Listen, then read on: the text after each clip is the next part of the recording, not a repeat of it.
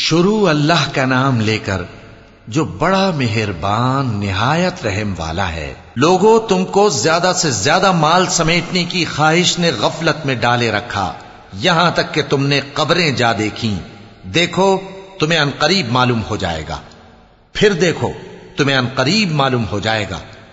دیکھو، اگر تم جانتے یعنی یقینی علم رکھتے تو غفلت میں نہ پڑتے۔ تم ضرور دوزخ کو دیکھو گے۔